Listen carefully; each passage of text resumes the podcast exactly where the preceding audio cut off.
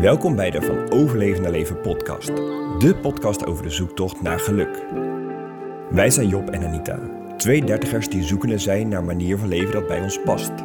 Een leven waarin we voelen dat we leven. Deze zoektocht gaat verder dan de gebaande paden en dieper dan het fysiek zichtbare. We ontdekken nieuwe wegen waarbij we soms vastlopen op een doodspoor. We gebruiken zoveel mogelijk ons hart als kompas, maar in een maatschappij die hectisch is en schreeuwt, kan luisteren naar ons hart uitdagend zijn. We zijn gevoelsmensen, open, liefdevol en kritisch. We houden van de natuur, reizen, samen zijn, alleen zijn, van onze zoon Wolf en natuurlijk van elkaar. Al zijn er ook momenten dat we flink kunnen botsen. In de podcast delen we onze zoektocht. Ook kun je ons volgen op Instagram en je mag ons altijd een berichtje sturen of de podcast delen met anderen. Veel plezier met het luisteren van deze aflevering. Even een korte opmerking voor starten van deze podcast. Een nieuwe microfoon kent voordelen, maar ook nadelen kwamen we achter. Tijdens het terugluisteren en bewerken van ons gesprek kwam ik erachter dat Anita minder goed te horen is. Ze klinkt meer op de achtergrond. Blijkbaar stond één van de microfooninstellingen niet goed. We twijfelden om deze podcast te plaatsen, maar hebben uiteindelijk toch besloten het gewoon te doen. We vonden het gesprek te leuk om weg te gooien en de energie van dat moment komt niet meer terug. Dus we nemen de mindere audio-kwaliteit maar een keer voor lief. Ik vond het niet makkelijk, omdat ik het leuk vind de podcast kwalitatief zo goed mogelijk te laten klinken. Maar voordat we weer besloten hadden te starten, had ik met mezelf afgesproken het iets minder nauw met mijn eigen perfectionisme te nemen. Gelijk een goede oefening dus. De volgende keer zijn we hopelijk allebei weer goed te horen. Veel plezier met het luisteren van deze aflevering. Welkom bij deze volgende podcast in de drieluik, waarin we terugblikken op de eerste drie maanden. In onze vorige podcast bespraken we de bevalling en de eerste 24 uur daarna. Het net thuiskomen en alles wat daarbij komt kijken. In deze podcast gaan we verder over de kraamperiode, dus de eerste 10 dagen nadat Wolf op aarde kwam. Uh, we zullen hierin bespreken hoe we dat hebben ervaren, wat er allemaal gebeurde hoe we omgingen met bijvoorbeeld kraambezoek en nog meer. Ik denk dat het leuk is, want we waren geëindigd in de vorige podcast dat we ze naam hadden gegeven. En uh, vlak daarna kwam mijn familie op bezoek. En dat was het eerste bezoek dat ook kwam. Ja. En dat is in die week naast jouw familie eigenlijk ook wel het enige echte bezoek geweest. Omdat we heel bewust gekozen hadden om uh, ja, het anders aan te pakken met kraambezoek ja, wel, van tevoren hadden we daar best wel veel gesprekken over gehad samen. Ja. En in het begin waren we het niet echt met elkaar eens. Maar ja, gaandeweg kwamen we steeds dichter tot elkaar van oké, wat willen wij nou eigenlijk? Dus ja. we hadden gekeken naar onze eigen behoeften en even losgekoppeld wat andere mensen graag uh, zouden willen. Ja. Daar hadden we een berichtje voor gemaakt al van tevoren, voordat Wolf geboren was, zodat we al wisten, oké, dit is wat we gaan sturen naar iedereen. Het staat alvast uh, op papier. Dus de kwestie van overtypen en uh, sturen maar. Ja, dat was wel heel fijn. En je zei al van, uh, we moesten elkaar een beetje vinden, maar we moesten vooral eigenlijk vinden van, oké, wat, ja, hoe willen we die eerste week beleven? Ja, hoe willen wij het? Hoe willen wij het? Ja. Ja, en jij had ideeën, ik had ideeën. Um, en eigenlijk niet alleen die eerste week, maar sowieso, hoe willen we omgaan met bezoek? En het is natuurlijk iets heel erg ja, normaals, dat kraambezoek. En dat Ja. iedereen dat maar doet. Je ziet wel steeds vaker mensen die er eigenlijk niet op zitten te wachten. En die zo'n kraamborrel doen. Maar Ja, ik weet niet of die mensen dan niet op zitten te wachten, maar die zitten denk ik niet te wachten op heel veel kleine momenten, maar dat ze dan denken, oké, dan liever één wat groter moment en dan eh, ja, heeft iedereen hem of haar kunnen zien. en daar hebben we het natuurlijk ook wel over gehad. Ja, zeker. Dat was alleen eh, dat we dachten, hoe geef je dat voor met het hele corona-stuk? Ja, en- dat ook gewoon een grote organisatie om dat naast een baby allemaal nog te gaan eh, regelen. Ja, ja, zeker. En wat heb je er zelf aan en wat hebben de mensen er ook echt aan? Ja. Dat vroegen we ons ook af. Behalve als je het weer in kleine groepjes doet, maar dan ben je weer heel vaak bezig. Ja. Dus uiteindelijk kwamen we wel tot de conclusie: als het helemaal aan ons ligt en we laten los wat anderen vinden, ja, dan hebben we liever gewoon heel weinig bezoek. Ja. Ja, zal ik het berichtje gewoon eh, voorlezen? Ja, ik pak het er wel even bij. Dan mooi. eh, Ja, ja, kunnen we er daarna misschien nog even over praten. ja. Oké, lieve vrienden, familie en collega's. Heel graag brengen we jullie het mooie nieuws dat onze zoon Wolf Andreas Leek op 7 augustus 2020 ter wereld is gekomen. Na een heftige, maar grotendeels voorspoedige bevalling maken moeder en zoon het heel goed. En ook vader heeft alles overleefd. De komende periode nemen we alle tijd om de kleine en onszelf in deze vernieuwde rol te leren kennen. Om te genieten van alle bijzondere en mooie momenten met elkaar en om bij te komen van alle nieuwe indrukken en verantwoordelijkheden. Wij kiezen er daarom voor om tijdens de kraamperiode op een kleine groep mensen na geen kraambezoek te doen. Jullie zien ons en de kleine vanzelf een keer verschijnen op een feestje, borrel, picknick, het werk of op een ander moment dat we daar aan toe zijn. Heel veel liefs, Job, Anita en Wolf. Ja, en dat was eigenlijk wel heel relaxed, want daardoor, ja, eh, was er gewoon geen verwachting. Mensen wisten gewoon, oké, daar hoef ik niet op kraambezoek. Ja, En ik ben wel benieuwd. Ik denk dat heel veel mensen ook eigenlijk misschien wel dachten: oh, nou, prima. Eh, want ik ben altijd wel benieuwd in hoeverre dat van de andere kant of iets is wat je, ja, waar je, wat je echt graag doet. Behalve als mensen heel dichtbij staan. ja, Dan vind je het echt leuk om te gaan. Ja. En daarom vonden we ook ja, die kleine groep mensen. En dat hebben we zeker de eerste tien dagen heel beperkt gehouden. ja, zeker. Heel beperkt. En later kwamen er steeds iets meer. Of we gingen eens wandelen met die. Of we gingen daar langs. Dat deden we ook vaak. Gingen we met de kinderwagen even langs mensen. Dat was ook wel, wel wat voor ons werkte. Ja, en het is ook, we dachten zelf ook, hoe zorg je ervoor, als er wel kraambezoek zou komen, dat dat een soort van leuk is of dat dat gezellig is. Want je bent de hele dag ben je al bezig met, met je babytje. Ja, Je bent zelf ook gewoon hartstikke moe. ja, En dan moet je s'avonds ook nog socializen of op een ander moment met, met de mensen die dan op bezoek zijn en eh beschuit met muisjes eten. En maar ja. Ja. een, beetje, een beetje doen alsof het allemaal goed gaat en leuk is. ja ik, zou, ik zou echt niet weten hoe ik dat heb moeten doen. Als ik bijvoorbeeld om de dag ook nog mensen zou moeten ontvangen. En eh, ja, ik vind het altijd belangrijk als mensen komen dat ze zich ook thuis voelen. Of dat, het, weet je, dat er een kopje thee staat. Dat er inderdaad dat het goed verzorgd is. Ja. Nou, ik, ik zou echt niet weten hoe ik dat... Want ik was gewoon niet alleen maar happy. En, ik, ja, en niet dat dat dan moet. Ik bedoel, als er kraamvisite is, mag je natuurlijk ook gewoon met tranen zitten. Maar eh, ik zou dat... Ik, ik denk niet dat ik het fijn had gevonden. Nee, en ook, het moest ook s'avonds, want eh, overdag was de kraamhulp er, maar toen mocht er geen bezoek komen vanwege corona. Of één, één persoon mocht volgens mij dan Ja. er zijn, Ja. maar verder, eh, verder niemand. Dus ze zeiden ook tegen elkaar, ja, hoe dan? Hoe moet dat dan s'avonds als je al de hele dag hebt gehad? Ja. Dan zit je gewoon toch niet op te wachten, tenzij het mensen zijn die echt heel dicht bij ons staan. Ja, en die dan ook gewoon, al komt het niet uit, binnen 10 minuten weer weg zijn. Ja, Eh, Dat het niet boeit dat ik in mijn blote tieten rondloop, omdat ik met de voeding loop te hannissen. Dat ik, eh, nou ja, weet je wel, zo. ja. gewoon laagdrempelig. Ja, het was ook bloedheet, dus ik liep letterlijk soms echt Ja. gewoon zo rond, omdat het eh, ja, continu aanleggen en weer door was. Ehm, en ik denk, want zij was er een week, dus op Ja. zich kun je daarna natuurlijk wel zeggen van, nou, eh, na die week, maar dat hebben we ook niet gedaan. Nee, Toen hielden we het lekker zo. Ja. Wij vonden het gewoon fijn. Wij vinden het gewoon fijn om het met het gezin te houden en, en om het, ja, ja, gewoon klein. ja, en de tijd en de aandacht echt voor wat belangrijk is. Anders ben je continu toch ook met je aandacht bij degene die er is. En dan je bevallingsverhaal weer vertellen. En dan, ja, ik, voor mij, ehm, het belangrijkste was gewoon ten eerste Wolf, dat hij weer aankwam. Dat Ja. hij eh, minder ging huilen enzovoort. En ten tweede mezelf Ja, tuurlijk. weer een Ja, gewoon soort herstellen. van- ja, gewoon herstellen.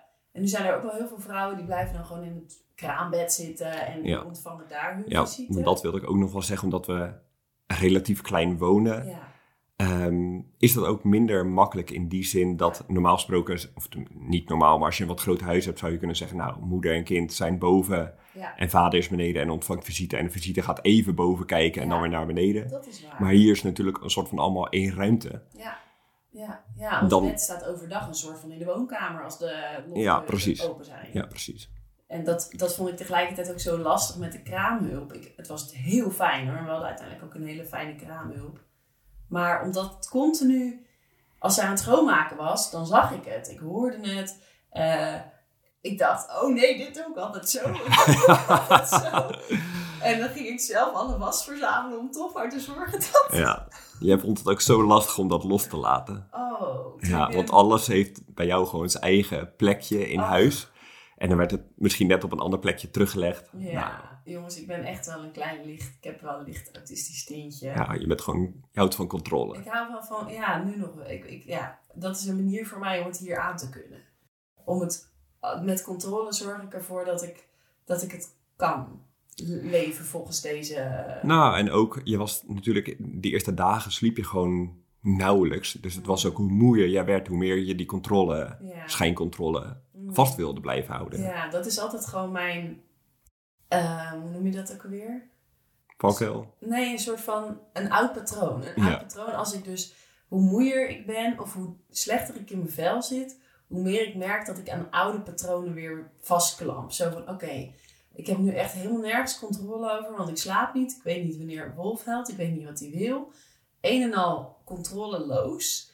En dan denk ik altijd, nou, of dan denk ik het niet bewust, maar dan ga ik dus de dingen die ik wel kan controleren, zoals wat er in de was enzovoort. Ja, dat voelt dan als, dan heb ik in ieder geval dat stukje wel Ja. onder controle. En dan gaat dat in ieder geval goed. En dat is inderdaad schijncontrole. Gaat natuurlijk nergens over. Maar goed, in die week vond ik dat heel uitdagend. Ja. ja. En sowieso vond ik het heel lastig dat iemand je huis aan het schoonmaken is. Terwijl ik dat zelf eigenlijk altijd gewoon... Ja, dat ik, het zelf, dat ik gewoon zelf niks kon en niks mocht. nee. En elke keer jij maar... Ja, je kon je er ook moeilijk aan overgeven. Hmm, ja, ik heb denk ik misschien een dag in bed gezeten. Nee, joh, niet eens joh. Want ik weet nog, die eerst, binnen die eerste 24 uur, nou, je kon niet echt heel lekker lopen. Dus het was echt een beetje strompelen uit bed naar de wc. Maar dan toch ging je hier aan tafel, ging je, nou, ik weet niet eens, de fruitmand volgens mij weer op een andere plek zetten waar die stond. En toch dingetjes uit de koelkast halen in plaats van het aan mij vragen of aan de kraamhulp. Oh ja, want ik vond het ook zo moeilijk dat we dan eten. Ja, Ja. dat wil ik zelf gewoon. Ik altijd maar, ik wil het zelf doen. Ja, Echt koppig. ja. Oh jeetje. Nou, ik hoop echt dat de mensen die luisteren, dat er vrouwen zijn die zich daar gewoon kunnen, aan kunnen overgeven. En ik hoor wel dat, dat er gelukkig ook heel veel vrouwen zijn. Ik denk ook wel als je een boven hebt waar je gewoon op bed kan zijn, dat het iets makkelijker al is. Maar er zullen misschien ook best wat vrouwen zijn die zich herkennen in eh, het stukje ja, loslaten. Het is gewoon een stukje loslaten Ja. natuurlijk. En eh, nou, dat was een uitdaging. Ja, ja, en je zei net al, van Wolf valt te veel af. ja. Ehm, want dat was ook zo. In de eerste vier dagen eh, viel, viel die ook best wel wat af. En best ja, het is wel normaal dat baby's ook in het begin wat afvallen en dan weer aankomen. Ja. Maar dat was dan tot een bepaalde marge, volgens mij tot 7% van het geboortegewicht Ja, of zo. Of acht, zoiets. En ehm, hij zat daar al eh, vrij snel, zat hij daarop. Ja. En dat was ook wel even een dingetje, die eerste tien dagen, dat hij te veel afviel. ja. En dat was precies in de periode dat, eh, dat er een nieuwe kraamhulp kwam. Dus de eerste kraamhulp was er drie dagen en daarna kwam de rest van de periode iemand anders. Ja. En precies in die overgang, die nacht eigenlijk, was hij eh, over die grens heen gegaan. ja, toen kwam een nieuwe. Ja, Hij was vrijdag geboren, maandag kwam zij en zij zei, oh hij is te licht. ja. En volgens mij was het toen, of die dag, of die dag daarna gelijk een soort van Nee, die dag. hup, actie. Ja, dus zij kwam echt binnen. En oké, we gaan dit even anders aanpakken. Want daarvoor hadden we ook een lieve kraam, maar was iets meer een huishoudster. En ze zei, oh je doet het wel goed met de borstvoeding. Dat Ja, dat ging toen ook gewoon goed. Ja, maar nee, eh, eh, nee, ze maakte er geen drama van dat hij afviel. Nee. Ze zei, oh, dit is allemaal wel normaal. Maar toen kwam de tweede en die zei, ho, dit moet anders. Ja. En, eh, Echt een pittige tante, echt zo'n aanpakker. Ja, dus heel fijn. Ik had toen wel echt het gevoel, ah, kan het iets meer uit handen geven? Ja, je had eigenlijk, eigenlijk, dat weet ik nog heel goed, dat je voor het eerst zei, Hé, nu kan ik het eindelijk loslaten. Ja, het vertrouwen van, oké, nu komt nu- het allemaal wel goed. Er is nu iemand die echt wel verstand heeft van zaken en die me goed kan helpen met de borstvoeding. En eh, ja, dat. Ja. Ja, dus zij ging gelijk, want hij viel, dat was het. Hij viel elke keer in slaap aan mijn borst. Dan was hij net aan het drinken en het was ook zo warm en dan viel hij in slaap. Dus zij had nieuwe technieken van, oh, maar gaan we dit proberen. Ja, die houding. Ja. Dus dat was volgens mij de eerste dag dat ze er was. Dus alles werd hup, anders. Nee, jongens, we gaan het zo doen. En ook gelijk mijn, haar regels. Van nou, dit wil ik zus, dit wil ik zo. En uiteindelijk denk ik dat de dag daarna die kolf moest komen. Volgens mij keken we het één dagje aan met haar. En toen op dinsdag of zo. Ja, maakt niet zoveel uit. Nee, maakt ook niet zoveel uit. In ieder geval zei ze, op een gegeven moment was het dus te veel.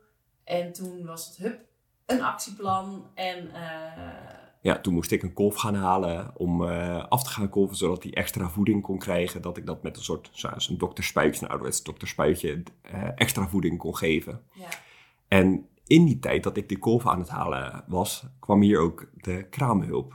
ja, die was er al. Of ik bedoel de verloskundige. Ja, ja, voor een huisbezoek. Ja, Ja, en eh, ik was alleen met, met die twee dames. Ja. En allebei lieve dames, allebei het beste met me voor. En ik zat daar als een, als een ja, toch een beetje zielig vogeltje, want ik was zo moe. Ik had nog steeds niet geslapen. En die borstvoeding werkte niet. En ik moest dus aan de kolf.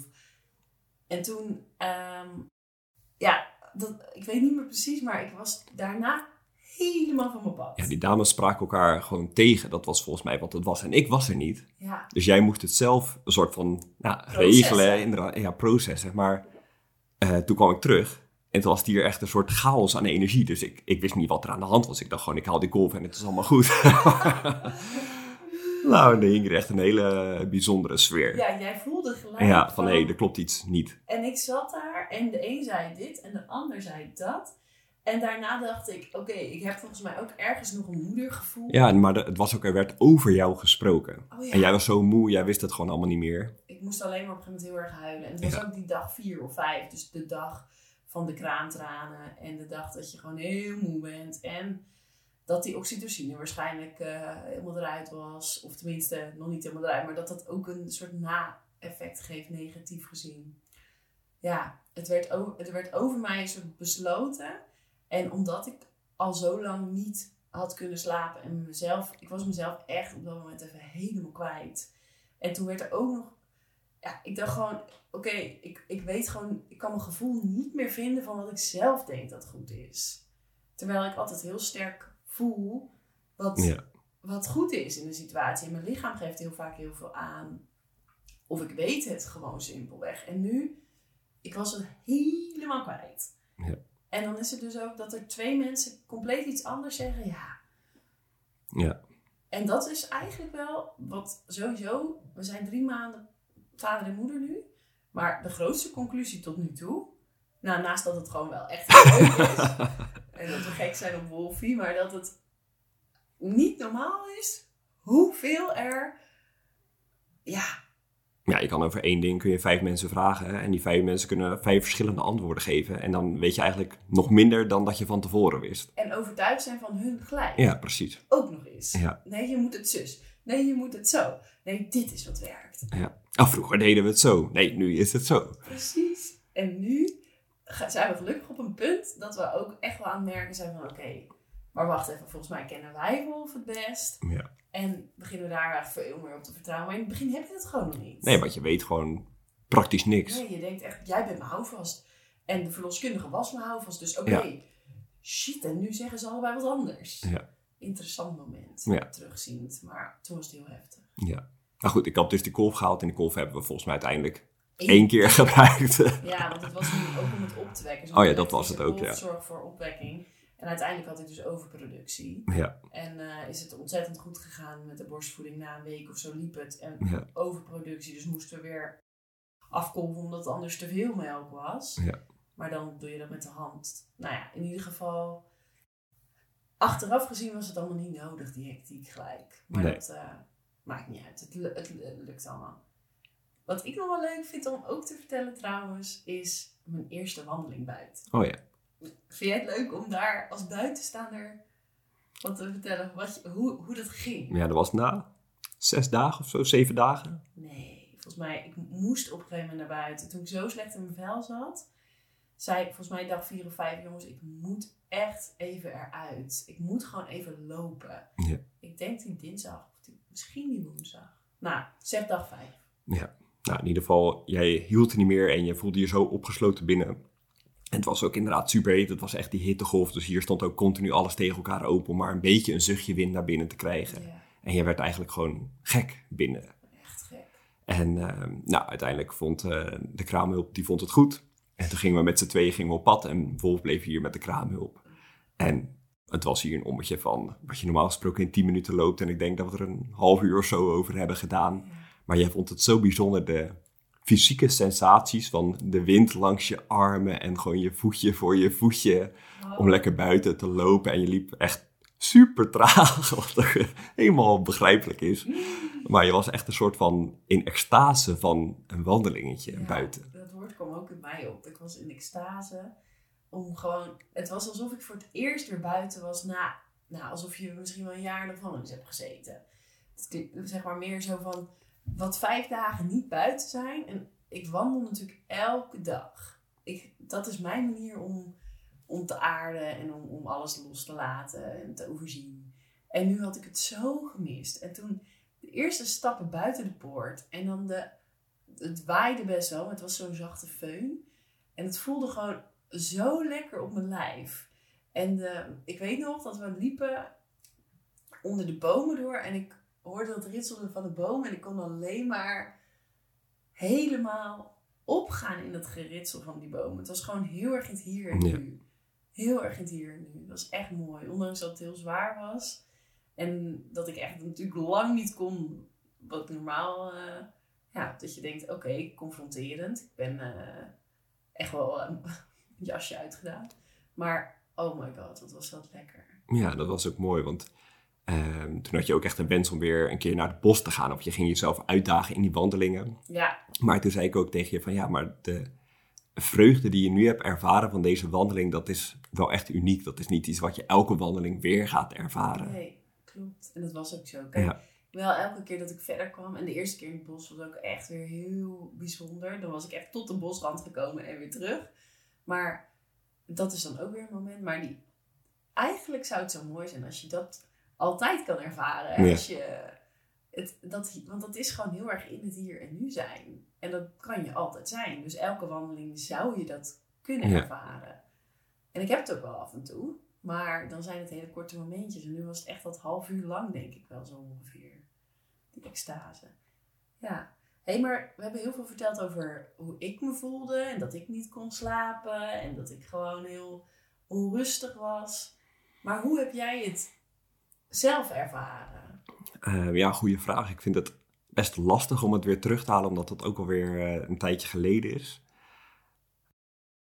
Ehm, ik, ik vond het vooral, er kwam gewoon veel informatie op me af, maar ik, vond, ik heb het wel als heel prettig ervaren. En ik had een goede klik met de kraamhulp, dus daar kon ik ook gewoon goed mee kletsen en mijn vragen aanstellen. Ehm, maar ik, ja, ik zat op zich wel lekker gewoon in mijn rol als degene die het hier allemaal een beetje regelt. En wat ik wel lastig vond was om te zien dat, dat jij heel slecht sliep. En dus steeds minder lekker in je eigen velletje kwam te zitten. En om dat goed te regelen, en dat was, ja, misschien is dat iets meer voor de podcast, voor de volgende podcast. Maar ik had wel ook het gevoel van, hé, hey, ik ben nu voor drie personen aan het zorgen. Dus voor jou, voor Wolf en voor mezelf. En nou, iets meer voor de volgende podcast dan. Maar dat vond ik toen wel, begon ik pittig te vinden. Ja. Dus in het begin is het best logisch dat ik hier gewoon veel regel en ook helemaal goed. Maar het duurde iets langer dan eh, Ja. de eerste tien dagen. En nu hebben we best wel veel verteld wat lastig was. Maar er waren ook wel heel veel echt hele mooie momenten. Zoals die wandeling. Maar ook natuurlijk de eerste... Nou, de eerste keer dat hij weer aankwam, want dat was ook, nou, Ja. nou ik denk één of twee dagen later was hij weer aangekomen. ja. Nou, toen waren we echt zo blij dat, Ja. dat hij, eh, Dat het lukte. Ja, precies. Dat het werkte. en dat wat het effect had. Ja, En, maar ook het met hem zijn. Elke keer als de kraamhulp weg was, was ook spannend. Want je doet Ja. het weer zelf. Maar het was ook wel heel bijzonder van... Oh, lekker, we zijn weer even met z'n drietjes. ja, Ik kan me een moment bij de box herinneren. ja, Echt heel emotioneel. eh, Dat we, wauw, kijk, je Ja. bent er en we zijn compleet. Dat gevoel. ja. En ik weet ook nog een moment, ehm, toen hadden we dat openingslied van The Lion King hadden we aangezet. toen stond ik met hem in mijn arm en dan heb je natuurlijk die scène dat hij zo op die rot staat Ja. en hem zo omhoog houdt. Nou, zo voelde het voor mij echt. En nou, toen eh, heb ik wel een klein traantje gelaten. Sowieso. Ik, ondanks alle moeheid ben ik wel altijd als ik hem zag of op mijn borst of gewoon als hij... Ja, Want we hebben heel veel bij ons gehad en heel veel ook huid op huid door die Ja. hit. Want hij liep alleen maar in zijn luiertje natuurlijk rond. Of hij liep niet, hij lag. Ja. En wij hadden hem heel veel tegen ons aan op onze borst. En dat was zo fijn. Dus het is zo bijzonder dat je in mijn geval dan zo moe bent en zo nou, toch ook wel eh, somber en Ja. verdrietig. En zoveel geluk ervaart tegelijk. Of zoveel liefde. En, en eh, ja, Ja, het is gewoon heel dubbel. Dus aan de ene kant heb je, ja, ja, ja dat, dat zei je toen ook vaak, van die roze wolk is niet alleen maar roze. nee. Die is ook eh, grijs of soms eh, zwart. Ja, Ehm, maar er zijn ook heel veel mooie momenten. En soms was het echt maar heel klein, maar gewoon, Ja. dat, dat weet ik nog, dat het, het voelde gewoon als een vol hart, een warm hart. oh ja, dat zei je toen ook. Ja. inderdaad. En ik denk ook dat eigenlijk is de, misschien de boodschap naar onszelf hierin ook, dat het echt naast elkaar kan en mag bestaan. Ja, dat eh, verdriet ervaren niet betekent dat je geen blijdschap kan ervaren. En dat, ehm, ja, dat het gewoon ja en dat je ook, eh, nog om één ding toe te voegen, dat je ook moe mag zijn. moe mag zijn en, en verdrietig mag zijn. En daarnaast, ja, bij mij kan het gewoon van minuut tot minuut veranderen. Als ik hen dan zie huilen en ik ben verdrietig, kan ik weer helemaal blij worden. Zo, ja, mag dat dan misschien ook gewoon. Ja, En dat weet ik, wat je net zei, mag ik ook moe zijn. Op een gegeven moment weet ik nog, jullie zaten zo op mijn slaap, jij in de kamer, op dat ik Ja. op een gegeven moment zei, laat me nou gewoon, ik kan niet slapen, ik wil niet overdag, het lukt gewoon niet. Mag, mag het gewoon even niet lukken? Ik werd op een gegeven moment een beetje boos bijna, omdat jullie zo wilden dat ik sliep. ja maar dat was wel even, kleine side note, je sliep al een week Ik nauwelijks. weet het, ik weet het. Nee, maar even om het verhaal eh, helder te krijgen het. voor de luisteraar. Maar er kwam een heel erg hoge druk op mij dat ik moest slapen. Dus ik voelde dat ik niet per se moest slapen voor mezelf, maar meer bijna omdat jullie het anders zoveel. Ja, dat, ik weet nog dat ik dat echt wel op een gegeven moment als heel lastig ervaarde. Van ja, maar oké, ik, ik wil zelf ook heel graag slapen, maar ik moet nu ook een soort van voor anderen slapen, omdat zij zo graag willen dat ik slaap. Terwijl ik op een gegeven moment dacht, jongens, het komt wel goed als jullie het loslaten. Dan kan ik het zelf misschien ook een plekje geven. Nee, Hey. daar is die. Hem huilen. Oh, ik wil nog één ding zeggen eigenlijk. nou, dan, we- als anders, ik haal hem op, dan... Dan zeg sluit jij het af. Ja, is goed. Ja, Dan oké. ga ik daar naar voelen. Ja. Ehm, ja, want hij heeft een kort slaapje gehad. Dus we hebben precies mooi op kunnen nemen. Wat ik nog wilde zeggen is wat ook wel heel warme herinnering is aan die week. Is dat onze familie, vooral onze moeders... eh, en trouwens ook de zus eh, van Job... Dat, die, eh, dat er elke avond werd er eh, eten gebracht. Een maaltijd. En het was niet zomaar een maaltijd. Zeker de moeder van, van Job. Die kwam echt dan met een heel dienblad vol met... Nou ja, had ze op een gegeven moment een keer een Grieks buffetje gemaakt. Met wijnbladeren en een Griekse salade. En zelfs een klein flesje champagne erbij. En zo lief. En eh, dus onze familie heeft in die week wel heel dichtbij gestaan. En dan kwamen ze gewoon even eten brengen. Even kijken. En dan, nou, als het niet uitkwam, of sowieso gewoon niet heel lang. Want dat was dan ook, ja, een kwartiertje was dan ook wel lang genoeg. Maar, dus we hadden elke avond eten en ook echt goed en gezond eten. En ja, dat was gewoon heel fijn, omdat als je zelf moet koken nog in zo'n week, nou, dan weet ik echt niet hoe je dat had moeten doen. Dus, en eh, ja, iets wat ik heel erg heb gewaardeerd. En eh, dan ben je ook, nou, op die momenten weer heel erg gelukkig. En eh, ik hoor dat ze. Komen jullie deze kant op? Zeker. Oh, gezellig. Komt hij er heel even bij. Ze zijn weer terug. Ik had verteld over ehm, de. eh, het eten, ik hoor het. Ja. Hey, Lekker, hè? Hij is nu heel veel geluidjes aan het oefenen. Misschien dat er nog een geluidje uitkomt, maar eh ben je weer lekker uitgeslapen vindt. Nee. Ja. Goed, ik denk dat het tijd is om af te ronden. Heb jij er nog een boodschap voordat ik hem echt definitief afrond? Nee, bedankt voor het luisteren. Tot de volgende keer. Ja, en in de volgende podcast gaan we dus verder over de Periode tot nu. Ja. Ja. dus de echte, ja, waar we allemaal toe tegenaan lopen. En, eh, Oh, ga je toch wat zeggen? Heerlijk dit. Nou, jongens, bedankt voor het luisteren en tot